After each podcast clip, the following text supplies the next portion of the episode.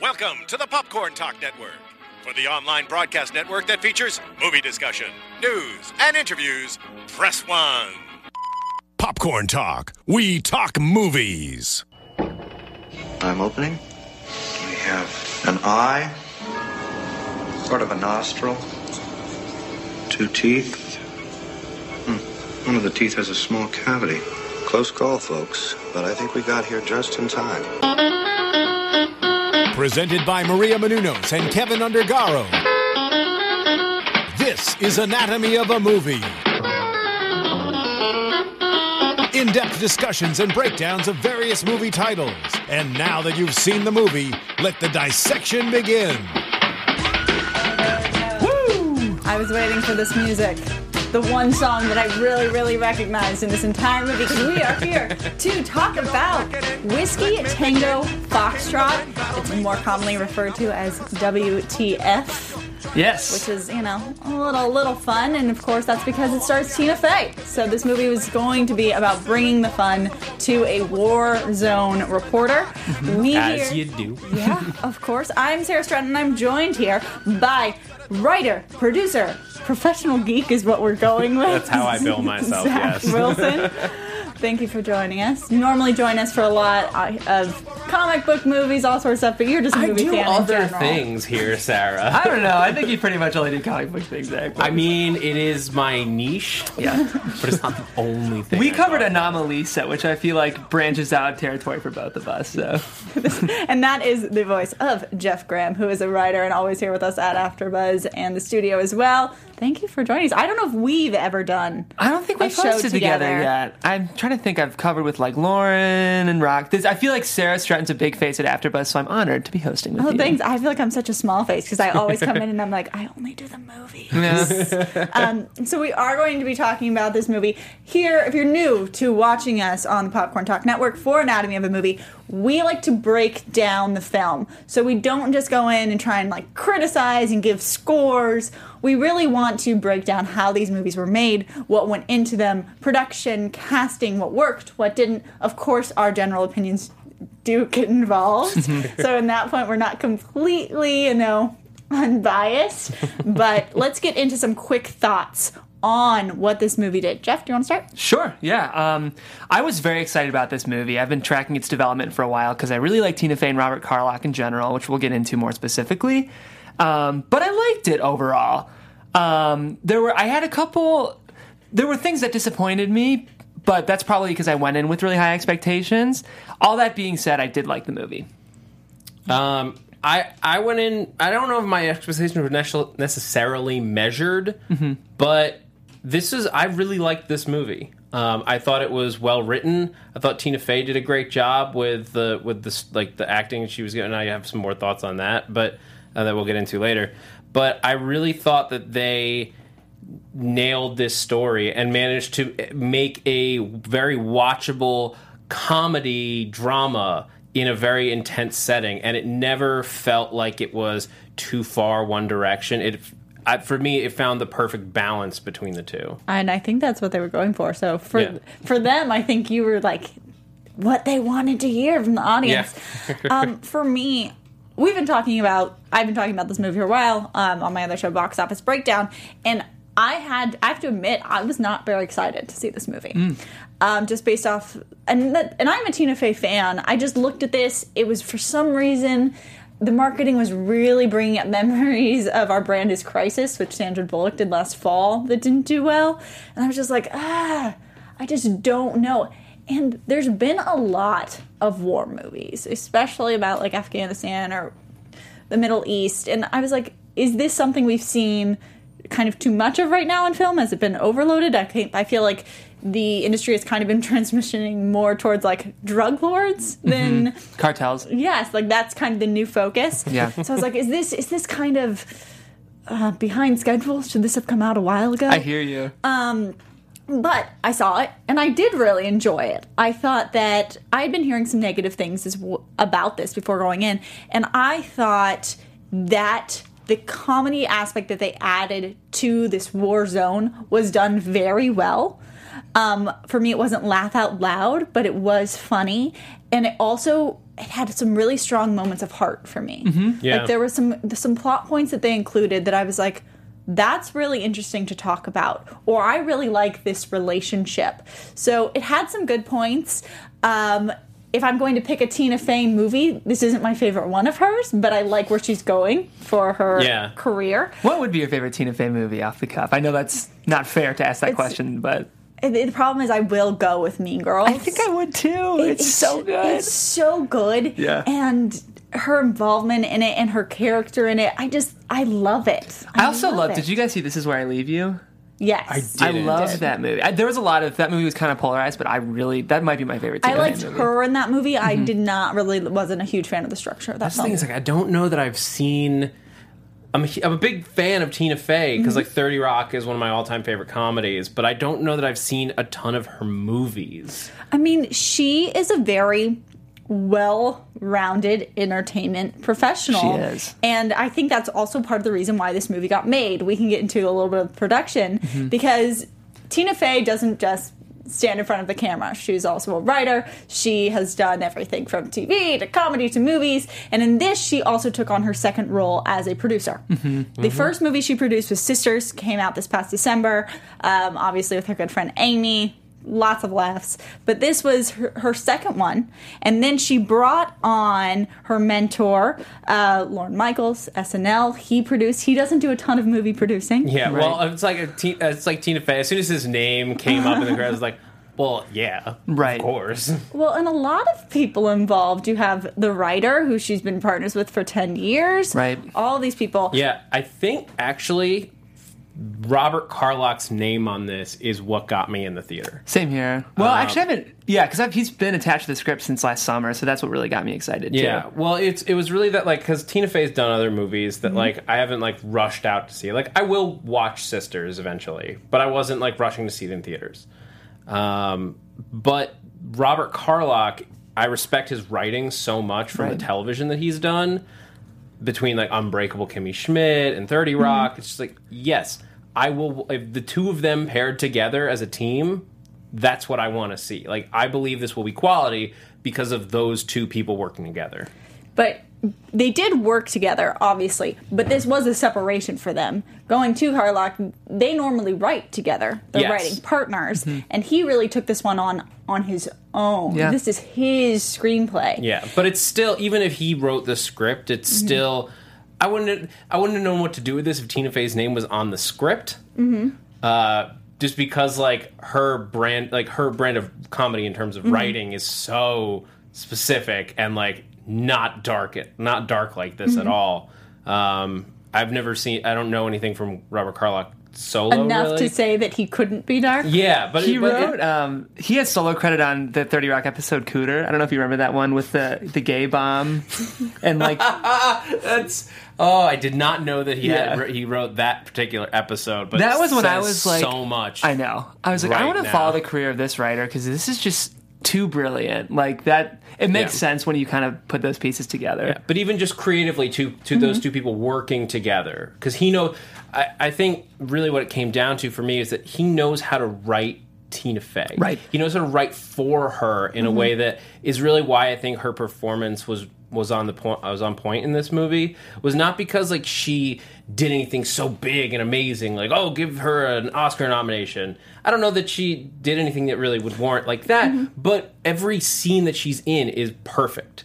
Well, It's- Carlock has pushed about he really because he knows her so well. He knew how far he could push her, mm-hmm. and like there were scenes as a person where he was he was worried about kind of giving her that last scene where she goes and she's talking to the vet who has been injured and she feels responsible for. But he wanted to push her there and felt that how that situation was handled was she could be dramatic. There could be some comedy to it. There can be some truth to it, but he's not pulling a like tears and breakdown scene from Tina Fey. Yeah, and that's part of what I think was so strong about the script was mm-hmm. He knew what he was he knew who he was working with, he knew what she was capable of, put that into onto the page and it worked. Yeah. It, it just worked in all facets for her. Like it ne- didn't push her too far, but it pushed her into places we've never seen her. I agree. I think, and I think that. How do you guys feel about teams consistently working together because I think it kind of benefits films in certain ways, and sometimes it can take away. I think you can, for instance, in this movie, we had we had two teams really. You kind of have the SNL 30 Rock team of Lorne and Tina and everyone, and then you also have your directing team, Right. which has worked together. Um, I'm going to get everyone's name right in my you know packet of 10 no- billion notes. But you have because I Phil has want to, taught you wise. he has. He's really taught me, but he's over taught me that I have so much now that I'm like, well, now I While have you sift get through that, Date Night whole was a great Tina Fey movie, by That the way. It was a great Oh, movie. date night. Okay. I haven't seen that But movie this in a is fun. time. This is what I want to get to. Directing team was Glenn Ficarra and John Requa, but they so they've directed and wrote Focus, which had Margot Robbie, who we see in this. I didn't know they wrote Focus. Huh. He- according to IMDb, I'm sure. I know. I'm sure you're right. I just didn't realize. Yeah. And then they wrote Bad Santa, which has Billy Bob Thornton, who we also see in this. And then they dire- directed Crazy Stupid Love. So they have a team, they're set up. So you have this team going in for directing, and you have the SNL team trying to combine and make a And- and I- reporting movie. I couldn't help but see the little Fargo team with Billy Bob Thornton oh. and Martin Freeman. That's true. Everyone kind of seemed to know each other. Yeah. And we'll probably get even more into that in casting. But they bring about this movie. We have to also talk about how this is based on a book. I think most people know it's based on a memoir. The Taliban Shuffle, Strange Days in Afghanistan and Pakistan by Kim Barker. They did make the choice to pretty much remove Pakistan for the movie. Kim gave up the rights during development. Tina had found this book, liked it. I love, Right. I love how she found them. I do too. Do you want to explain? Yeah, um, the, she basically said in an interview uh, that she only found the book, and this is the quote here in an, in the New York Times review of the book. Michiko Tak- Kakutani, the uh, the, the reviewer, said, "Oh, Kim writes herself like a Tina Fey character, and because I'm an egomaniac and a jerk, I was like, I'm gonna read this book. It's a character like me. It's such a Tina Fey thing to do. At least she like- can admit it. somebody com- yeah and to admit it like somebody compared her to kim barker and was like you're like this person i'll, I'll read it Like, then I can read it. I would too. If I was like as it. powerful as Tina Fey and Michiko Kakata, I can never say her name, but that New York Times reviewer said that I was like a character in this book, I'd be like, hell yeah, I'm reading this book. Just 100%. not But- only. Go ahead, Phil. What were you gonna say? But this is the second instance that this has happened. It happened with Daredevil. Um, so I think people just got to throw in random uh, actors that they want into reviews and just get them cast that way. I think you mean Dead, I think you mean Deadpool. That's it. There we Correct, go. Zach. Just Ryan testing Reynolds. you. Thank you. It would be This so is why interesting. you are here. Yeah. See, we knew that we were I going to know. play upon I'm that just character. proving you right. But we do. So she, they find this book. It. Um, she goes into production. She brings, and they, as we talked about writing, we have. They changed a lot from the book, but that was completely with the blessing of Kim Barker. She gave over her rights and was like, "I understand. You have to make this into a movie. I understand that you kind of have to craft a story around that," and was okay with it.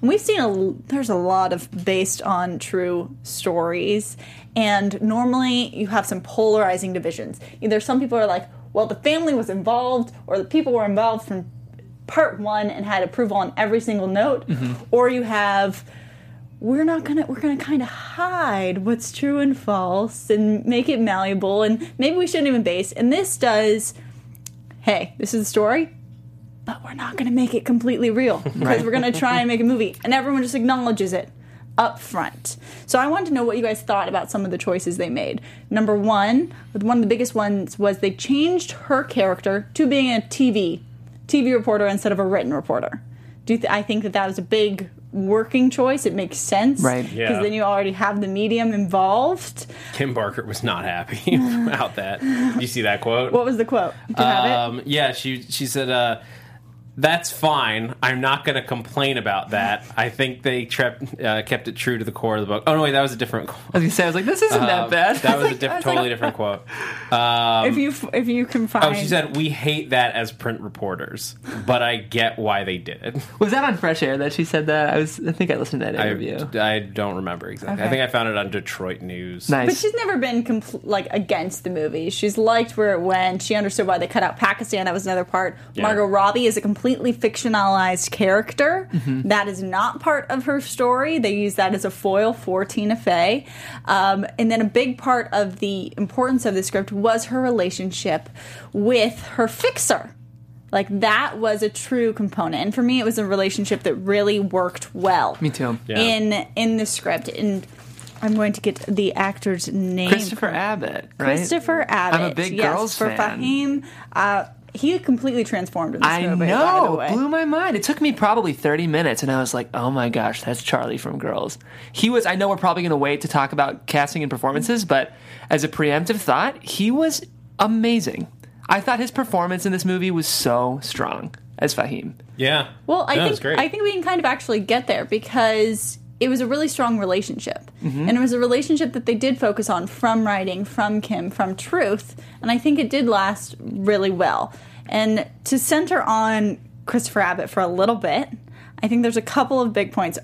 I'm sorry, I'm a big fan of jumping around. Phil normally leads these, and I'm like, we can just start there and keep going. It's all right. Let's do it. But Christopher Abbott, f- first of all, completely camouflaged. They're going to say almost anything about makeup and hair in this. I did not recognize him either. No. But he also has controversy for being whitewashed. That's out there. And it's a main relationship for the movie. So I think those are. Some, oh, oh, Well, what the- are you hunting? No, the the the whitewash like hit like Fahim. So they've come out. People really look at criticize films for who they cast Yeah. and in a racial way. Oh no, it's way, a big issue. way. Like yeah, I mean, and and we just had gods of Egypt. Oh, it's just it's just a nonstop. But Whiskey Tango Foxtrot has got its own criticism for it. The two people that have been pointed out are Christopher Abbott and also Alfred Molina. Right. Both of them play people who are not of their actual race. One's English, That's one's fair. mixed. And Tina Fey has had to come out and make a couple comments about it because of her role as a producer. She was and had a lot of advice in casting. So she and they knew that this could be a problem. She even to the point when Chris um, Christopher was cast, Chris was cast. She did almost want someone else. She really asked the casting people, "Is there anyone else who we could get who is actually from like Afghanistan or has that racial background?" And they really pushed for Chris. And then she was won over because she said his work ethic was so amazing because he really was putting in this research because he was doing so much. Yeah. And it's one of those ones where, for me, the thing with with the whitewashing argument is I think that yes, you do want. It is more helpful to have people of a certain race play their race because it helps with believability. yes. But with both Christopher and Alfred's roles, I believed them. I know. I did too. I really did. I really did believe them. So I don't want to punish them Right. for not being that race. But I was like, but for me, it really, really worked. I did believe them in all the roles they did.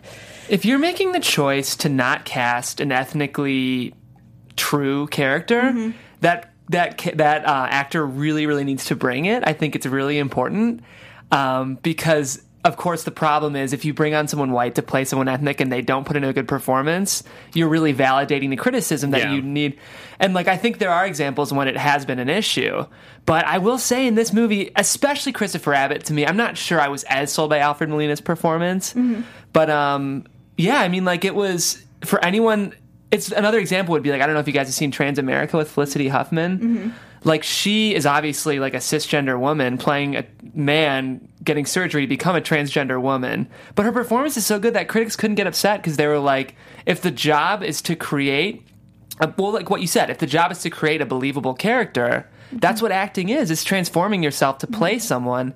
So you can't really criticize an actor if they Yeah. accomplish that task. I guess the question becomes at that point where's where is the line and i Mm-hmm. think that's what that's what why people get into such trouble about this is that where is the line like Mm-hmm. is it okay to cast uh, a white person as somebody who's half white or half like like but that's what Yeah. i'm saying like it's it's such a messy situation i think Right. it does have to come down to what you're saying it comes down to believability and like how well do they capture because like if you go to the other extreme you're doing tropic thunder Yeah. uh, with Robert Downey Jr. Right. But like, the, uh, I really liked Alfred Molina in this role. For me, Um, there's I kinda- thought he did a good job. There's two Yeah. tests. The number one test is believability, acting wise, strong performance. So, like, emotionally engaging, connected to, number one. Number two, for me, there is one where if you held up just a picture of that person and said, This person is this, would I believe you or, or wouldn't I? If you hold up a person and you're like, This person is Pacific Islander, and they do not look Pacific Islander to me, I'm like, No. But if you have a picture, I could say, "Oh yeah, I could see that. Mm-hmm. You could make me believe that."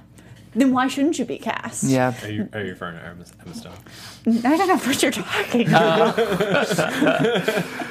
I don't know what you're saying, but I mean, it's just something that I mean. I'll bring by reasons. I'm I'm I'm mixed, and a lot of people don't believe it, or they'll, but they'll tell me. They'll also say that I look things that I'm not. Like I've gotten that I'm like French, and I'm like I'm no French. I don't know what you're talking What are you bringing to the table, Sarah? I'm What curious does a now. French person look like? I know.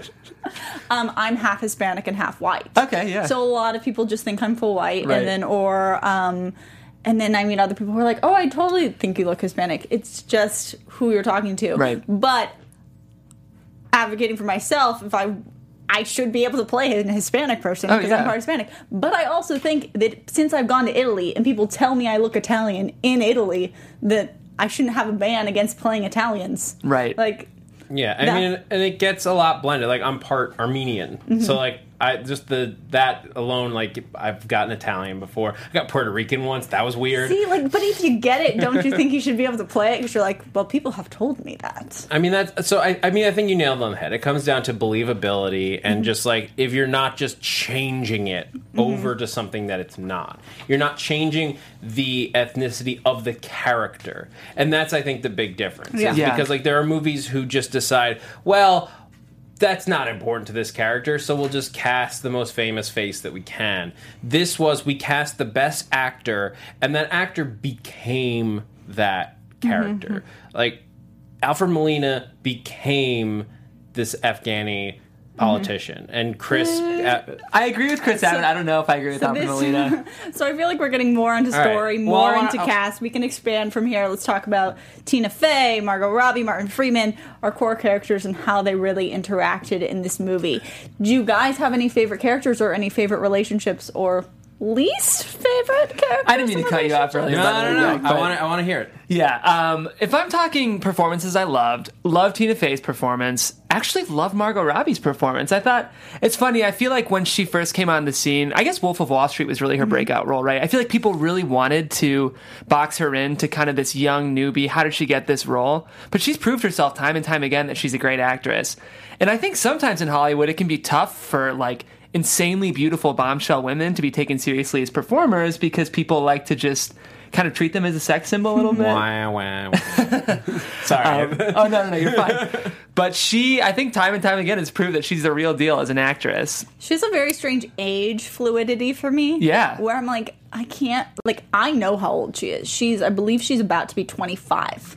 Come What? on. Yes. Ugh. Yes. Screw her. Phil, Phil, you are an, our, our engineer for us today. Is there any way you can look up Margot Robbie's I'm doing age? it right now. Okay, because I'm. I will look up her age. I think she's 25, I'm pretty 26. sure- 1990. Yes, You're right. She's Yeah. yes, exactly. See, she has this age. 25. Thank you. She has an age fluidity right. about her where she is co-starring or she is starring with people like Tina Fey holding the mature like this one maybe not as mature. I but- would have said Wolf her character in this was probably 35. Yeah. Yeah. And she Yeah. played that believably. Yeah. But like now that I think about it, if I go back a few months to uh, The Big Short, like she looked like she was 22. Yep. Yeah. she's 25 right. years You got to see her in. Z for Zachariah. That was good. That's that's really telling She's of her acting chops. So she she's doing very well. Mm-hmm. To her, okay. Now let's talk about her relationship with Tina Fey in this. How it was utilized. For me, it did a little bit of something different, where it did have your women bond from the get go, Yeah. instead of being rivals Mm-hmm. from the from like first eye contact, which to me was pretty sort of nice. Did you guys see her big like her turn coming? No. That surprised me, Okay, which I like. I was glad I was surprised by that. Um, and it was a it was a cool choice because I think a, a lot of times, to your point, movies will pit women against each other, then they eventually make up. And this movie's like, no, screw that archetype. We're gonna have them start as start as friends and then not mend their relationship. it's a very real life mm-hmm. situation like for anybody mm-hmm. women men whatever it's you you befriend somebody and then life takes you in a certain direction and it splits you mm-hmm. apart Yeah. and you not always massive professional and, betrayal And that was but a producer choice by Tina Fey that they would be friends from the get go. Just because it was two women surrounded by men, she figured, why wouldn't they be friends? Yeah. Yeah. You don't have very many other people. um, then we have her, Tina Fey's l- love. At first, what she thought is going to be a triangle, but that just isn't a triangle with her bodyguard, and then also Martin Freeman's character, who's the freelance photographer. How about the love angle of this story? Work for you guys?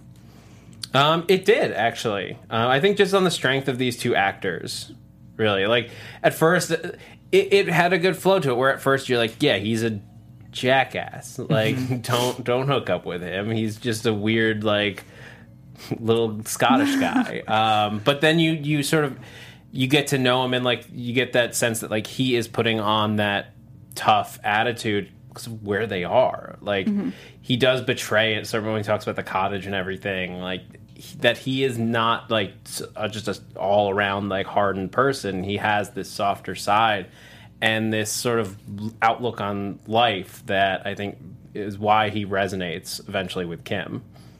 Is that they they both have that there's another life to this, but they're so in this world that they can't imagine being anywhere else. I interestingly, I wanted to love this subplot and something about it, and it's going to be hard for me to quantify what exactly it was, which I know is not necessarily fair. His name was Ian, right? This character. Mm-hmm. Yes. I, f- I had trouble getting on board. I had trouble kind of like shipping Ian and Kim in this movie. And I think part of it is it kind of felt expected for like the douchey jackass guy to eventually attract the woman, like kind of neg her and bring her in. I feel like we see that so often in rom coms. I think he negged her. I don't know. He was kind of. It just felt like something I've seen over and over again, and I, I sometimes have trouble believing that in movies when like this guy is kind of like a passive aggressively treating a girl poorly, and that's like sort of what attracts her. I don't. But here's the thing: negging is like intentionally like tearing down a woman to like somehow make them like. Could you say that- like maybe light nagging? I kind of felt like he was no, doing I would that. not- I don't know. I disagree because that was more just treating her like he would treat any other person. Okay. and like you, uh, especially like guys love to just rag on each other. You mhm. make fun of each other. Yeah. It's not about like being a mean or anything. It's friendly. Yeah. like I had to learn the line of that when I like first got into college. It's like not everybody gets that humor, mm-hmm. but that's his style. And I think again, it's about protecting yourself in an intense situation. Is you have Yeah. to deflect anything even remotely bad you have to or any or good. Like it's all at risk when you're in a Mm-hmm. war zone like this. So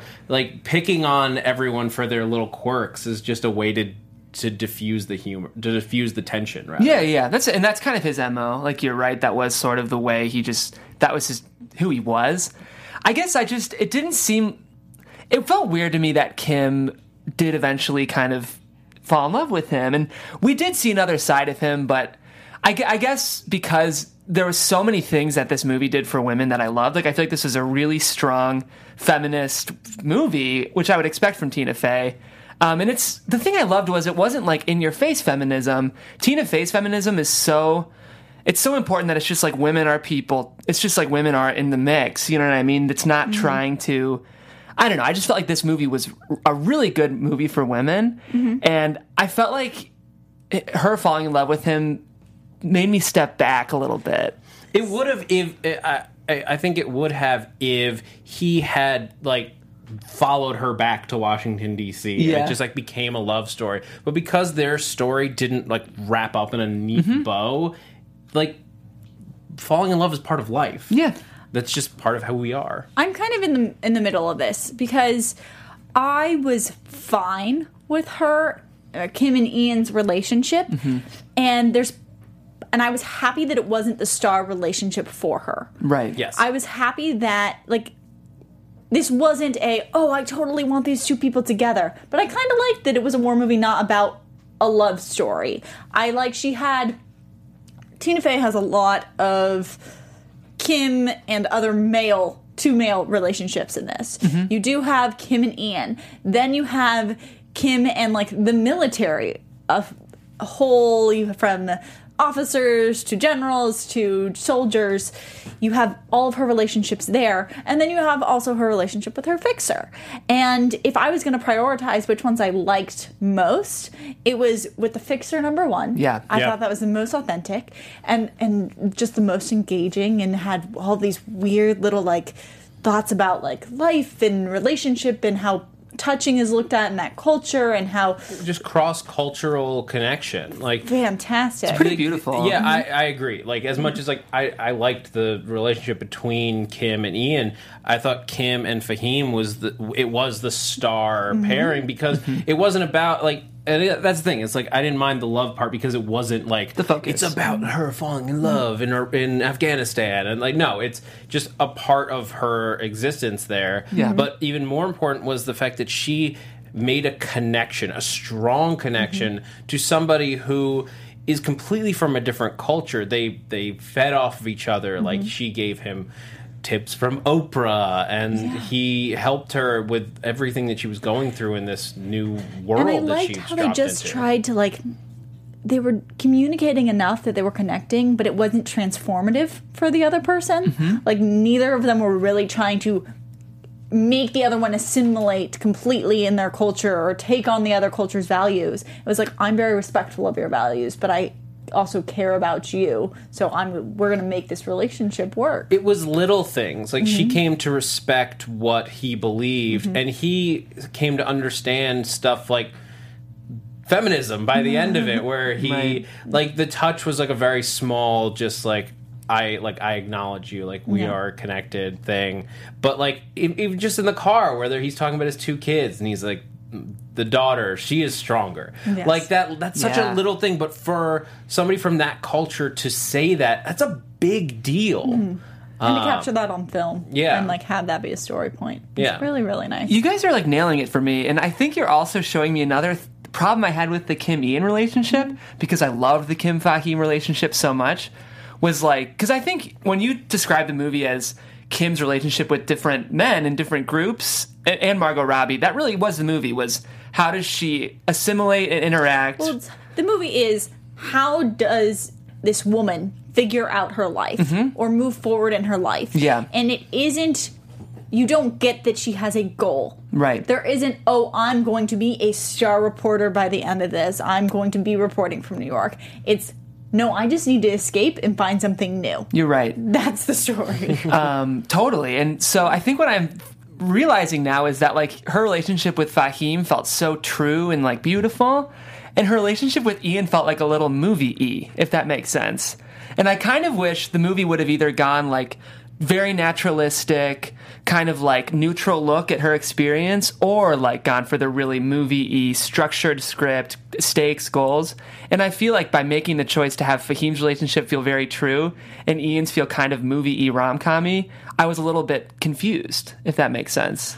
I would say that of all the relationships that I looked at with her, I thought that most of them really made a statement or a point or pointed to a theme, whether it was about cultural acceptance, whether it was about um, when she's operating with the military and you're kind of getting that what is the acknowledgement of power and how things work? When you have her dealing with Molina's character and kind of like where's the line of corruption Yeah. I have a bed in my office now.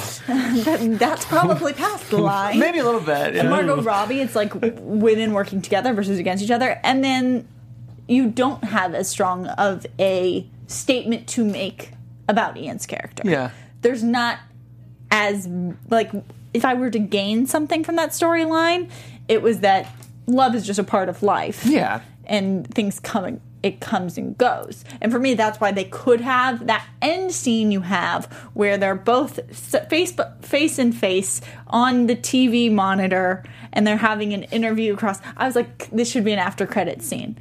Like I I wanted that to kind of move because it wasn't as important for me. It was interesting, but it wasn't. Well, that like, was the just for me. That was about that Mm-hmm. life after the war. Like their lives continued, Mm-hmm. and like they didn't. Again, it's not the super Hollywood story like where Yeah. they like he rushed over to DC Yeah. and like interrupted a news broadcast With a to rose exclaim on his one love. knee. No, all we got was just a little smile Yeah.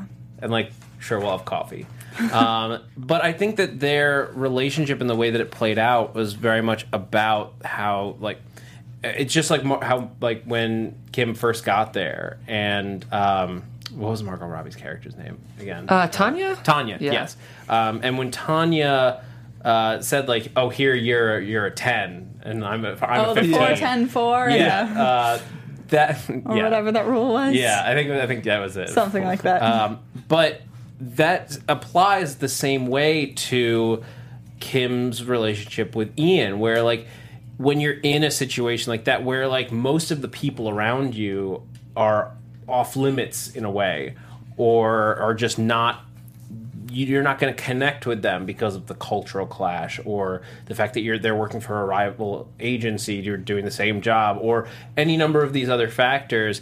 It's a it, when you work together with uh, someone and they all lived in the same complex for 3 years like I don't care how much differences you have if, in like would have in the real world in the kabubble um, like you're gonna find somebody that Yeah. you're attracted to that's just human nature It's a good point, Zach. and when she saw him like defend her to Mr. Canuck, uh, whatever his name was, Mr. Non Kiwi, actually Yeah, Canadian. That's really funny. um, are you American Canadian? um, like that was she was just like, all right.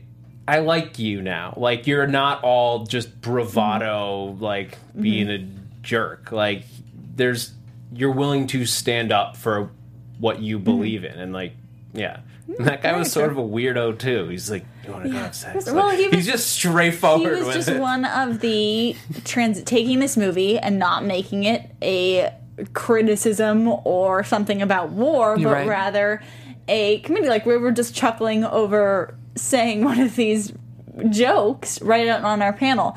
Um, I don't know if this was a laugh out loud movie for you guys or if it was. I laughed out loud like a couple times, like not constantly. It wasn't like I was like uproariously loud, but Mm-hmm. I like, I, I and I wasn't like dying of laughter, but I laughed. yeah, there's a few. There was a few really funny scenes. I think I wanted a little more comedy. I this is again probably an issue of expectations. If I'm going in seeing Lorne Tina Robert Carlock, I think I'm expecting to laugh more, and this is probably a fault of my own because I should have just taken a step back and tried to absorb the movie for what it was.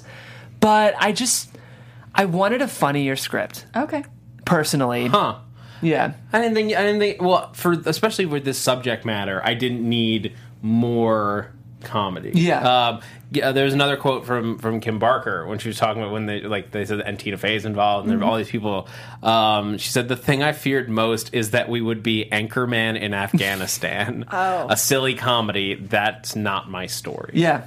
No, I, I for me they toed that line really well. Where Yeah. I did understand that a war environment wasn't just completely heavy all the time. Right. I liked that there was that comedy party aspect.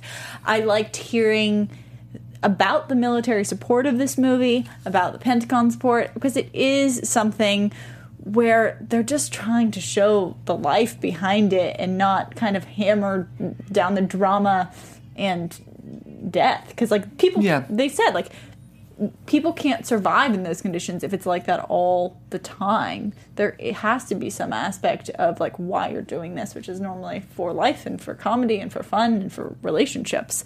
Um, so I thought they handled that very well. Um, getting into some more about the directing, the production, where this was made, how it was edited, all of those chunks of this film. Um, there's a bunch of interviews online you can find from like, um, what was it, No, No Film, or something. Uh, there was can- a no film school. no, No Film film School. had a, had a good article. really good article um, basically talking about the struggles they had with budget creating this atmosphere they were not for the most part in afghanistan they were in That was shocking to me. Yeah. They did the production design and just locations did a phenomenal job. yeah we're talking about albuquerque they created what was it uh, there's sets that were about two blocks i want to say Like they said, two blocks in like a circle. Yeah. That they could just like drive around and you know, in the like same circle Aaron Sorkin style, Yeah. the walk and talk, yeah. the drive and yell. yeah but it's just it's just the same sets going around and around Yeah. because Yeah. that's what they had because that's all you need. Like when you're looking, especially out of a car Mm-hmm. window, like if you see a like just people mulling about, like you're not hyper focused on what's in the background as long as what's in the foreground is engaging you. Yeah. So there's no reason why they couldn't just like reuse the same streets. I think they, they referred to it as Flintstone. It was like yeah, it was Ficarra said it's like a Flintstones episode. driving past the same background over and over. They also use techniques like using B roll from other Paramount movies and stock footage. At any moment, there are about 1,200 or 300 visual effects shots in the Wow. movies, in this movie, um, from little things everywhere like adds, subtractions, fixes, anything they could do. They did things like trying to not film or photograph mesas in Albuquerque because even though there are some in Afghanistan, they thought it felt too American. They imp- used 25,000 pounds of dust. Wow. Supposedly had one bag left at the very end. They reduced tons of dust just Frame to it. try to get this feeling. Yeah. they should have fra- like Yeah. poured, just poured it in like Just- one of those glass like cylinders and like then they like do for seal it weddings out. now, like this sand from everywhere. Yeah. Just this is the dust from the movie. How pretty. But also, they had a lot of work with the military. Um, one of the producers had a relationship that would be Ian Bryce um, from the military because of all of his work with um, Michael Bay. So since he's already done Yeah. all these huge budget movies with the military, he just That was another name that like caught me up. It's like Ian Bryce, like that's the guy that he does Transformers. Right. Like Mm-hmm. his name on this project, like between him and Lorne Michaels, I was like, who produced this? Like It is a fascinating happening? conglomeration. Yeah. It's really interesting. Um, but it makes sense. Like when you when you look at the end product and look at like Mm-hmm. who's behind it, like it all makes sense. Yes. It all like you can feel everybody's hand in this. And you can feel who like brought everyone else with them. Yeah. Like who is connected, whether it be like Margot Robbie getting pulled in by the directing team because she like talks to them about scripts on set. Like everyone was kind of like, we kind of know each other. Mm-hmm. Neat, make a movie. right. It's like I wonder if the first day on set was like that awkward moment when like two groups of your friends are Yeah. meeting for the first time. You're like, oh god, I hope this Like, goes well. I brought this person and this person to the party. Who'd you bring? I hope they started with the party scene because that would be the perfect way just to break down all like barriers Mm-hmm. and hesitations. yeah, So also involved, so the military was very involved. That's how they got the helicopter shoots, did stuff like that. yeah. Um, it, was, it looked like it, it. They had to have military involvement. Yeah, and then um, the Pentagon was really happy, especially with the messages about amputees and vets and Yeah. what it was like in war zone. So all that was really applauded.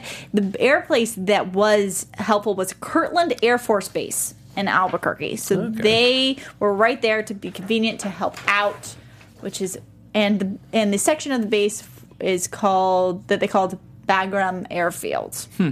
So also the second AD was a lieutenant colonel in the Marines. So he was chasing accuracy, although according to IMDb, they weren't completely accurate with their uniforms, rankings, and what the people were calling themselves. I There was some there was something one thing I noticed that seemed like and I don't know uh, like I'm gonna say it straight up like I don't know military protocol or like dress code anything like that but there was this one moment when the the marine like strike team is boarding the helicopter to go save Ian. Mm-hmm. And it didn't look like any of them were wearing body armor. It looked like they just had like the like regular military like mm-hmm. jumpsuits on. And I'm like they should be wearing a lot more armor. Yeah. You're like this is uh, for me. I don't. I don't notice all the little details. I didn't either. Like I that was can't. the only one that jumped you. out at me. Only because I'm like, you're going to like storm a base, Yeah. and it looks like you're just like going for a jog with a gun. for me it just worked enough because like i have family that was in the military i have family that went to iraq and afghanistan and i have cousin marines all that stuff and all the stories i ever heard about the war were always ridiculous So this kind of worked for me, like from the fact that all of his Marine buddies have like tattoos of penguins on Yeah. their arms, and to like whole like they were in charge of, I guess, um, I don't even know, whatever. They're in charge of like getting palaces and setting up barriers, and the amount of time that you're kind of just like, Waiting around. yeah, and doing random things like. Um, when I read that this was shot in New Mexico, I was astounded. They did such a great job with this production design, and when you think that like this is the same New Mexico that like Breaking Bad takes place in, it shows you how important and um, like hardworking and incredible these production designers are because those are two totally different locales. So props to this whole production thought, team. yeah, Yeah. the production looked great. Um, I don't think there's too much. We normally do a section on wardrobe and makeup. I don't think there's too much involved with Yeah. this one. Besides, like the most standout piece is probably the blue burqa. It's The the, most vibrant thing in Yeah. probably the entire movie, which is just ironic. and the because armor thing. Like, Yeah. Yeah. I don't mean to make a big deal of it. I was just like, Yeah, it's, yeah, it's, it's- it's like a weird little thing that I just like I noticed, and I like Yeah. in the scene, I was just like, that's Wait a minute. odd. I think it was. pro- It, it honestly could have even come down just like a budget thing. Yeah, and which supposedly they didn't have too much of. Um, the quote we do have a quote for Tina Fey on the wardrobe Yeah. as the greatest wardrobe of all time because it was so comfortable. It was like Blundstone fat boots, jeans, oversized jackets. Ah, it was the happiest I've ever been in any wardrobe ever. Well, if you think about it, the one scene where she could have been like glammed up and had to have spent hours in makeup and hair and would have been the wedding, and her character didn't know she was supposed to dress up. So Tina Fey probably read that in the script and was like, "Hell yeah!" She's like, this is for me. yeah, Fantastic. I mean, she wore mostly sweatshirts through all of uh, Thirty Rock. yeah, that's true. Just she saying. said she said even more so than 30 Rock. I don't know. I guess Thirty Rock did have her in some ridiculous costumes here and there. right. probably more heels too, you know. Um, Maybe. This is this was for comfort. This was for the comfort. burqa scene. I don't know if we're waiting to talk about it. Or No. No, yeah, bring it up. That was so great. That was probably the hardest I laughed. And it was that like perfect, kind of sardonic, like socially important Robert Carlock humor that I love because it played out exactly like every sexy makeover scene you've seen in any movie. Like it was like the conventions and the way it was shot felt like it could have been like Jennifer Love Hewitt walking down a staircase in the 90s, to you know? me, it, it- we are talking about the entrance in in the wardrobe where she it's like kind of slow mo and everyone's looking. Yeah. it reminded me of Miss Congeniality, Uh-huh. Sandra Bullock coming out. Yeah. where it's like so pretty, and then just at the end you hit a wall. Kind right of. and like what a beautiful way to kind of both mind comedy but also criticize these crazy standards for women in the middle east because i just felt like that was i think my favorite scene in the movie i don't know how you guys felt but It was good. It, it was poignant, but again, this was one of the parts that I laughed because it's Yeah. silly.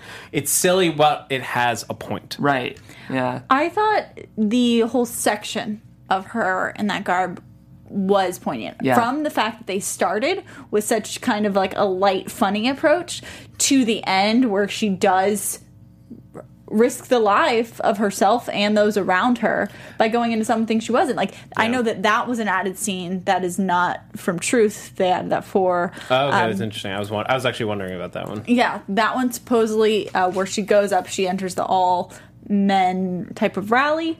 Um, that is not true, but I liked how they really included kind of a spectrum for that section of the movie, and it made a really strong point. Mm-hmm. and it also moved your plot along because it it made sense.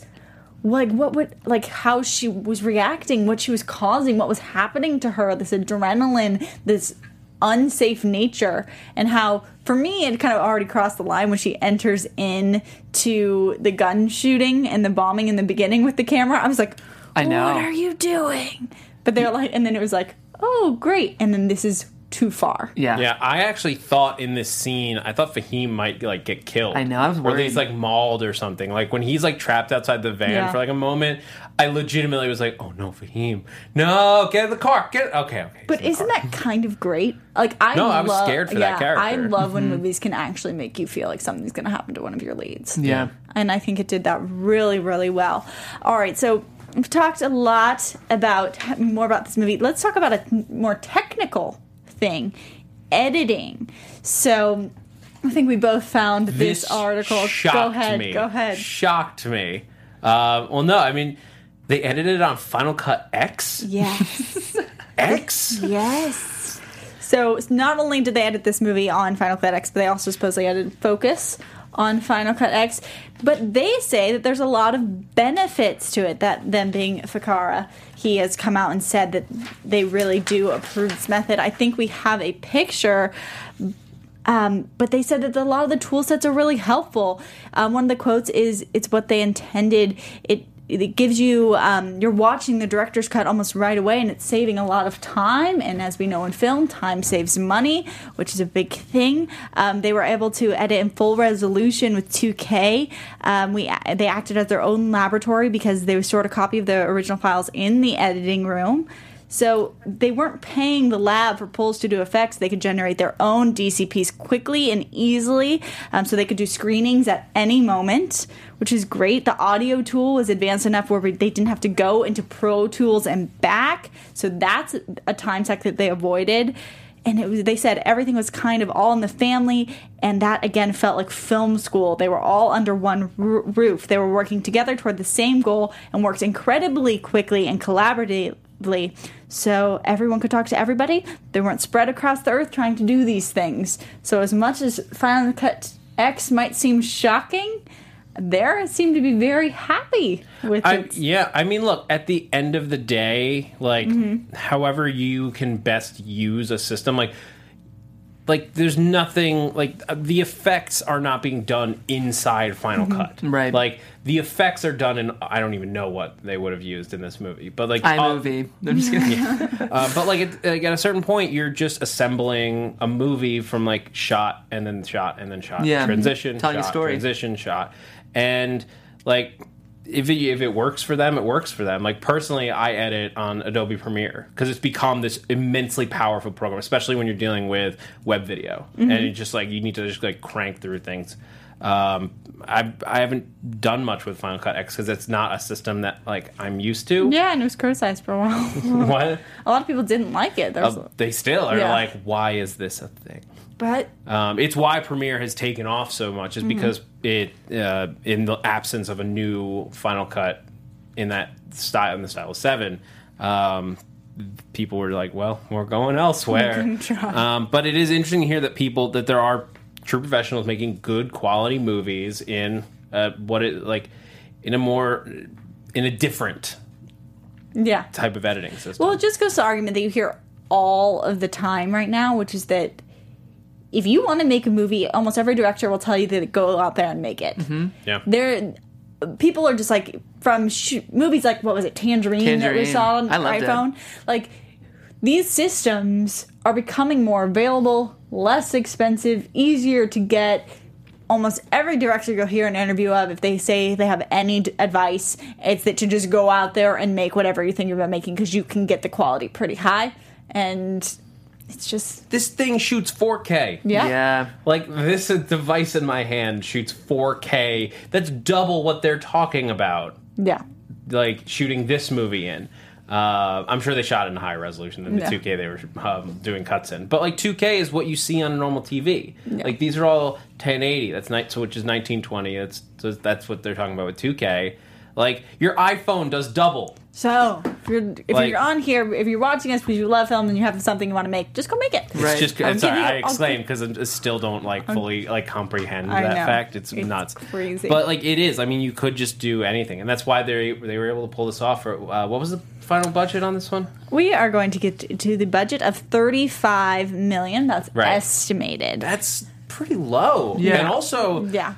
that's that's surprising because there are very few movies made for that. It's a weird anymore. budget in today's climate. Yeah, it wasn't like 10 years ago. Like that was like a s- an average mm-hmm. movie. Like now it's like 2 million or 100 million and nothing in the middle. Yes, that The is funny thing, all of what Lorne's we're movies though are mid-budget. Like they're almost always between twenty and forty. Which All is whose? Lorne, like Lauren, any Broadway Comedies movies. comedies tend to be a little bit different just Yeah. because it's like it the bulk of the budget winds up being your actors. right. Um, so that that varies, but yeah, like a drama like this Yeah. doesn't usually have military They're usually war. like maybe we'll give you five Yeah. if you can get it done. All right. Well, before we get into all of the box office numbers and all that, we do have a couple. One more thing that I wanted to address, which was the sound and music. Um, typically, there are movies where soundtrack kind of fades into the background for me, or or the opposite, where you see Deadpool and it was fantastic. For me, one of the lowest points of this movie was the soundtrack. It bothered me. Um, I thought that they chose a sound that was for me i think that they were going for a comedic approach to the normal war um, scenario movie from when they're like uh, picking up ian from being kidnapped and it's, it's not intense music. It's like some song with lyrics about like love or relationships or something. But it didn't strike a chord enough for me for it to a lot of the music wasn't recognizable except for jump around. Right. um, and it didn't hit strong enough as like this is the polar opposite. This is funny and fun in a deathly situation. I just wasn't it was so present that i could hear it and it was distracting hmm. but it wasn't strong enough that i was like it's Intentional. ironic and funny Yeah. it just didn't get me hmm. I, it's funny. I hear what you're saying. Where if you're gonna employ music, and it either needs to be complementary or it needs to be super intentional. Like there needs to be a reason for it. I was not distracted by it, so I didn't have the same response you did. There was never a moment. Editing is the same way for me, where like both music, editing, and production design, all of that never took me out of the movie. So I don't have mm. the same criticism you do. I don't know how you feel, Zach. I didn't really notice it, to be honest. it's just me Yeah, no, that's just fine. me. I mean, that's what this is yeah for. But no if you go and watch it again i was just kind of like why why is this song in here like i i think you're you're trying to be different Yeah. you're trying to do something different but it's it's not working for it didn't me. work for you. and it really pulled me out if i had to my criticisms of the movie kind of boil down to I really liked the chunk of once she was in Afghanistan with the soldiers. Mm-hmm. I got really interested as soon as she started interviewing.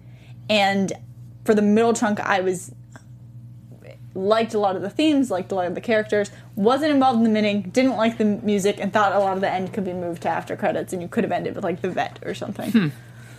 Yeah, if, if we're going to talk a little bit about structural issues we have with the movie, I kind of, and you guys are probably going to disagree with me on this, which is fine.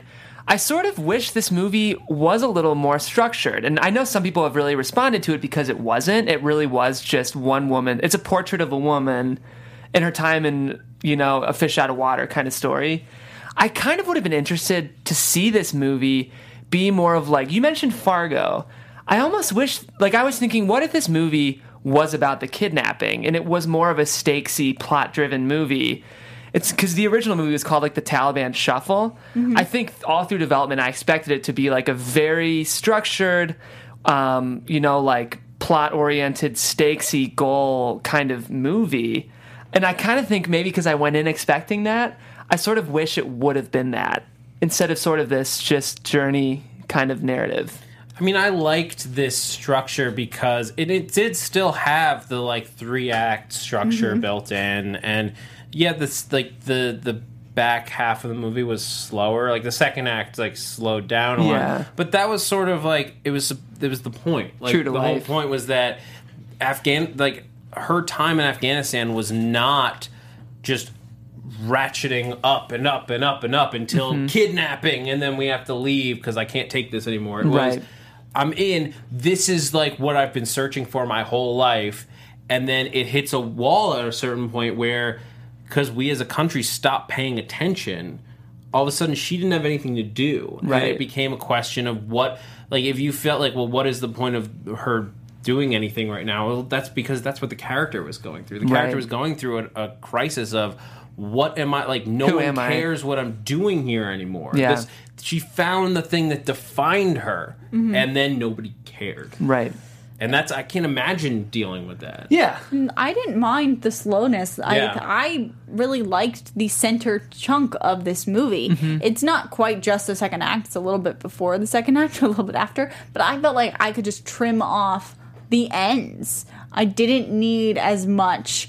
Um, I also thought there was the interesting play of since they gave you the opening scene of the party that was in a year. Yeah. it was so many. I I didn't. There wasn't a lot of um, risk or fear or anything attached because I knew we had a couple more years of her being there. Right. I knew what she was going to progress to from being from knowing the language, kind of knowing her way around all of these things. Um, that there wasn't a lot of like Stakes. suspense Yeah. or stakes because I was like, oh, I know, I know she's going to be here. I know she's still going to be here in this many years, and I know that somehow there's going to be a bomb at that point, or like that's Yeah, I think worried. I would have liked some more stakes. And your point is true, Zach. That like it was a, it was about her journey. And all that being said, I loved how original this movie was. And because it was about a woman in Afghanistan, that was enough for me that it was like pretty badass and like I was along for the ride.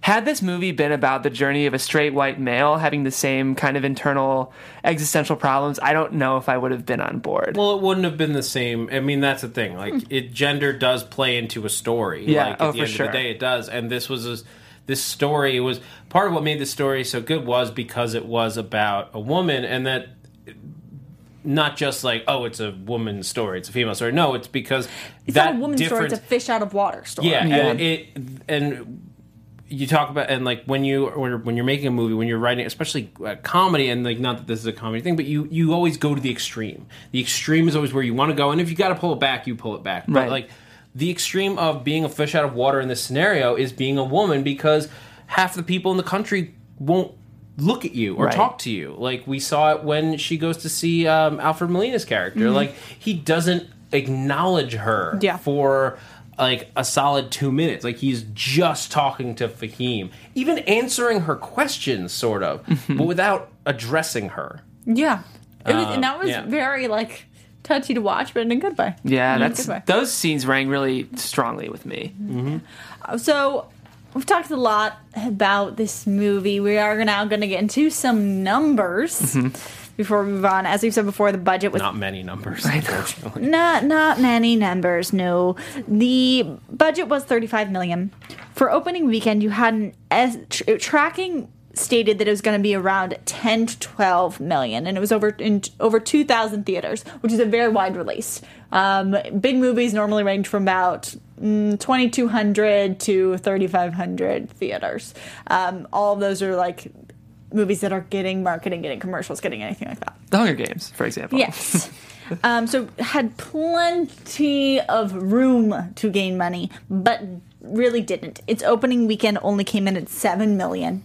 So if, if it was supposed to do ten to twelve, that's like oh, that's not good. It did come up against Zootopia, which pulled in a ton of audience, but this one just really, really didn't get the people excited. Yeah. And I think that Jeff, you had an article about some of the notes on why I think it was the Wrap. It was the Wrap, yeah. said that it didn't do too well. Did Yeah. you want to tell us some of them? Well, yeah, first of all, from a personal standpoint, I had a problem with the title of this movie.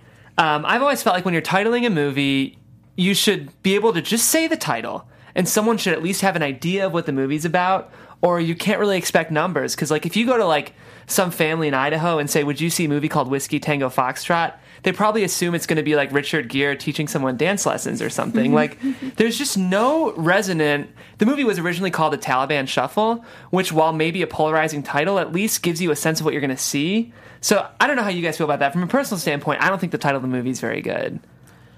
I I liked the title, but uh, as I say that, I also acknowledge like it is confusing, Right. to most people. Which is maybe the point. Which it's is a- thematically true. yeah, I think that from a marketing standpoint, the Whiskey Tango Foxtrot has get- gotten a lot of buzz for the WTF. Mm-hmm. I do think that it's a it for me if I just had a, a list of titles, it would be interesting. I don't know that I particularly fits this. I know that HBO supposedly is also supposed to come out with something called Whiskey Tango Foxtrot. Yeah. Um, I think that I don't want to bash the title. I don't know what the title added to this movie besides people talking about WTF and it being good for like Twitter. yeah. Um, I think uh, creatively, like I liked it. Like if we if there, you were making a, if you had like a list of like ten titles for this Mm-hmm. movie, this would probably be amongst my favorites. Like that's Yeah. funny. That's like yeah, it, you're saying WTF without saying it. Great. Um, but it is because like not everybody knows necessarily what that stands for. I'm always a Yeah. little surprised nowadays when people don't, but like I see it sometimes. Like people are asked like um, we see it in like chat rolls on like AfterBuzz shows. Like Yeah. people are like, "What's WTF?" Really, Like, still. Yeah, I mean, not everybody, is, no, not everybody knows that. Yeah. and like if you're trying to market a mass appeal movie, Mm-hmm. Right. It need the title is your book cover, and like as much as like we want to say, don't judge a book by its cover. Like that is Right. how you judge. Yeah. That is the first thing that you look at because like that's all you've got. If you're looking at a list of movies, like what am I going to see this week? Zootopia, I get it. I know exactly what I'm in for Right. with that. Whiskey Tango Foxtrot, WTF is that? Yeah, it's an example of probably it comes from Robert Carlock's genius. Like it's a great title for what the movie is.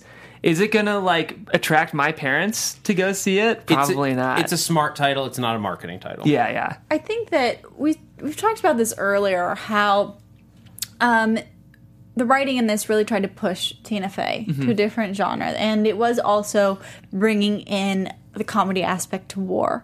Both of those things are not something that people are automatically familiar with Right. or recognize like as what to expect when they go see that movie. And I think sometimes that, that can be deterring. And I think that's what happened for this movie. No one really was like, well, if it's a drama, do we know that Tina Fey can do a drama? That's not an for a lot of audience that's not for sure. Then you have the other side where it's like, well maybe it's Tina Fey and a comedy, but is a comedy really going to work for Afghanistan? Hmm. And then what this movie did well and why I did like it was it did blend those two together, where it wasn't a straight comedy and Tina did rise to the occasion of adding the dramatic elements. So what they did worked, but you only know that by seeing the movie. Right. And you don't know what to expect in the movie because I think that subconsciously it could easily fail for someone. Mm-hmm. Like, oh well, I don't want to see people laughing about war, like over the top, like Anchorman as Anchorman in Afghanistan, or I. What if Tina Fey is it's not her element? right. I mean, it didn't do that. It defied those, but there has to be a reason why people don't go to see this movie. Well, I think it's like the movie did defy those expect- expectations, Mm-hmm. but people, the audience, still had those expectations. So Yeah. yes, once you see the movie, those don't those go away. But that doesn't change the fact that when you're deciding where to spend your twelve dollars, Yeah. and that's the other thing. It's like to 15 in LA. yeah, yeah. It, like the the price that movies are at nowadays plays a factor, and that's why budgets are so polarized. Generally, is because it's hard for most people to justify spending twelve dollars on a movie like this. Yeah. Because like when when there are stuff when there are big movies coming out like Zootopia, where like you want to bring your you want to bring kids if you have kids, Yeah. you want to like, or if you're just an adult who is very childish, Yeah. um, and or you're saving up your money for the slew of summer movies that are big hits that like everybody needs to see because then everyone's going to be talking about it. No, nobody's like, oh, you haven't seen Whiskey Tango Foxtrot Exactly. yet. Exactly. No one's going to hold it against you. It's not a huge topic of conversation as Yeah. far as films come come and go. Uh, the reception on Rotten Tomatoes as of yesterday had 62% for critic score and 65% for the audience. So not not great, not horrible, Right. lukewarm as you put it, I believe, Jeff. Like or- Yeah. or- like, and I think. I think my review is probably around there. I think that it's better than people than I expected. I think it's better than most people would expect, but it is not a film that's going to go down as probably a model for other films or as the strongest performance from a comedy from or from Tina Fey. I do feel like this is the kind of movie that could sneak in a Golden Globe nomination for Tina Fey, though, because like it's if it's billed as a comedy, yeah. we're gonna have which five. It, which it will absolutely will be, and Right. like. There, there are arguments for and against Martian, but like in a world where Martian is Right. a comedy, this absolutely is a comedy. is. it's the kind point. of movie like I think I think she deserves to because I think her performance was great. I feel like I've been a little critical, but I did like this movie a lot, and I think it's in terms of a Tina Fey star vehicle, it's a pretty important film in her uh, what's the word I'm looking for? Career. Career, I guess. Yeah. Um, I, mean- mean, she made a point to say like that she does. This doesn't mean she's going to do more drama or wants to transition to doing hard drama. It was just like a case by case. Like, I like this story. I Mm-hmm. want to do this story. She'll pr- be back to doing silly stuff. And I'm sure. normally, when you attack a project with that in mind, that you just like it, it turns out well. yeah, Right. that's Like- that's Yeah. what everybody should be striving for. Right. Like Hollywood, listen, just like the stuff you're making. Right. Just enjoy it for uh, like part of the time you're doing it, and you'll get a good movie. Yeah. Which this does don't too. don't make stuff you already hate. Or that you think you have to make because Yeah. it's going to turn out a, a money. Yep. Then it'll turn out some money, but no. Right. Yeah. In terms of what you were saying um, about Sarah, I- for those of you who are listening, I'm being vague. Um, you were saying you went in and it was better than you thought it would be. Mm-hmm. Unfortunately, I kind of had the opposite thing where I went in, which is my fault. For I should just learn to go into movies with no expectations, but I'm so bad at doing that. It's so hard for everyone. You're not so- alone. Look at the month this came out in. Yeah, you're right. measure. Yeah, that's true. measure your expectations. yeah, yeah, yeah. Um, but I um, was I probably would have expected this movie from the beginning to be like a ninety percent on Rotten Tomatoes, and then I went in and it just wasn't quite what I was hoping. But Ah, what an interesting way to phrase it. If I were going to phrase it like that, I would have expected. I thought before actually looking at the Rotten Tomatoes ratings that people were giving it more of like a 40 or 50. Yeah. So I went in, I was like, oh, this is much better than what people are saying. yeah, yeah, So you looked at the score. Uh, see, I, I didn't look at the stories. That's from like word of mouth. yeah. Oh, okay, all right. Um, yeah, because I went in not having. I didn't see. I hadn't seen any reviews. Like I managed to avoid it, which is how I prefer to see movies. It's like if I can manage, I try to get in before I hear all the like opinions, so that I can try to form my own, right. and then have it corrupted later. Yeah. Wonderful. no. But I think the movie was better than a 61% on Rotten Tomatoes, is what I think. I'm, s- I feel like critics have been a little hard on this movie. Personally, I'd give it like a B for me. Yeah, I know we're not supposed to give scores, aren't we? But Um, as long as we're not leading with this is why, this is why, I think Yeah, it's yeah. fine. And Yeah. uh, Cinema Score did give it a B. okay, So that, that's on par. Yeah. I think that I give it four out of five popcorn kernels. nice. I don't think any of us is going and being like, this movie was a waste of time. Oh, no. Mm-hmm. I think there's a lot of good points. I think that their their strongest point for me was some of the story elements and themes and messages, Right. which is always great to see a movie and some strong performances. Um, and it, it did better than expectations. So that's kind of my final thought. If there's any other facts you guys have or any f- anything you felt I skipped over, feel free. If not, please just tell everyone where they can find you Yeah. on Twitch and stuff like that. Um, I mean, if I if, if somehow you've made it to this point and haven't seen this movie, um, we, there's always like one or two people who are like, I was just watching this review. I haven't seen the movie. Like you should go see the movie.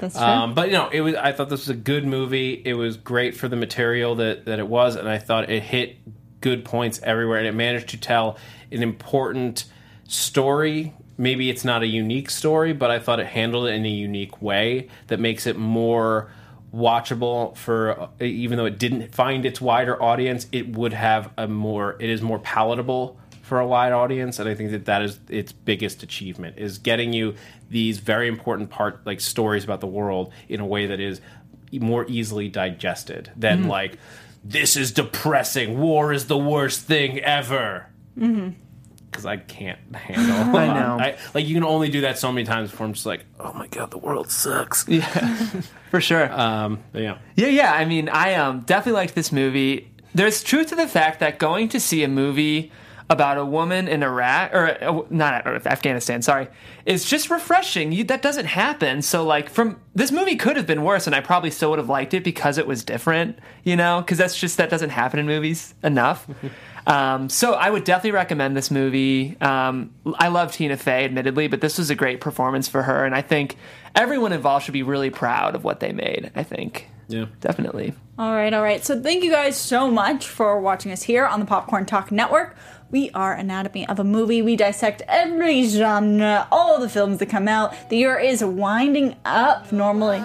Oh, and and this is the song. This is, it? the song. I totally from hear the you, Sarah. My instant thought was, this doesn't fit, which is hilarious because that was the exact point that you made. Exactly. um, no, but we love to talk about movies, and we love for you guys to talk about it with us. So, as always, please continue commenting, rating, subscribing, all of that stuff. You find me at, at Sarah underscore Stretton, or on Box Office Breakdown, or on Convito Rich, and soon on the Game of Thrones After Show and After Buzz. Um, well, you guys can find me on uh, Twitter and Instagram at that Zach Wilson, T H A T Z A C H W I L S O N, and uh, occasionally on uh, Marvel Movie News as the voice of Doom, um, and over on AfterBuzz talking about all kinds of television. Agents of Shield just came back. Better Call Saul is going strong, and Daredevil season two comes back next week. Stay tuned for scheduling on that one. Yes, and you guys can follow me on Twitter at Jeffrey C. Graham and on Instagram at Jeffrey Crane Graham. Thanks so much for tuning in. Without you, I can't live. I can't give it. From producers Maria Menounos, Keven Undergaro, Phil Svitek, and the rest of the Anatomy of a Movie staff, we would like to thank you for listening and subscribing to the show. If you have any questions or comments, feel free to email or tweet us. I'm Sir Richard Wentworth, and this has been Anatomy of a Movie.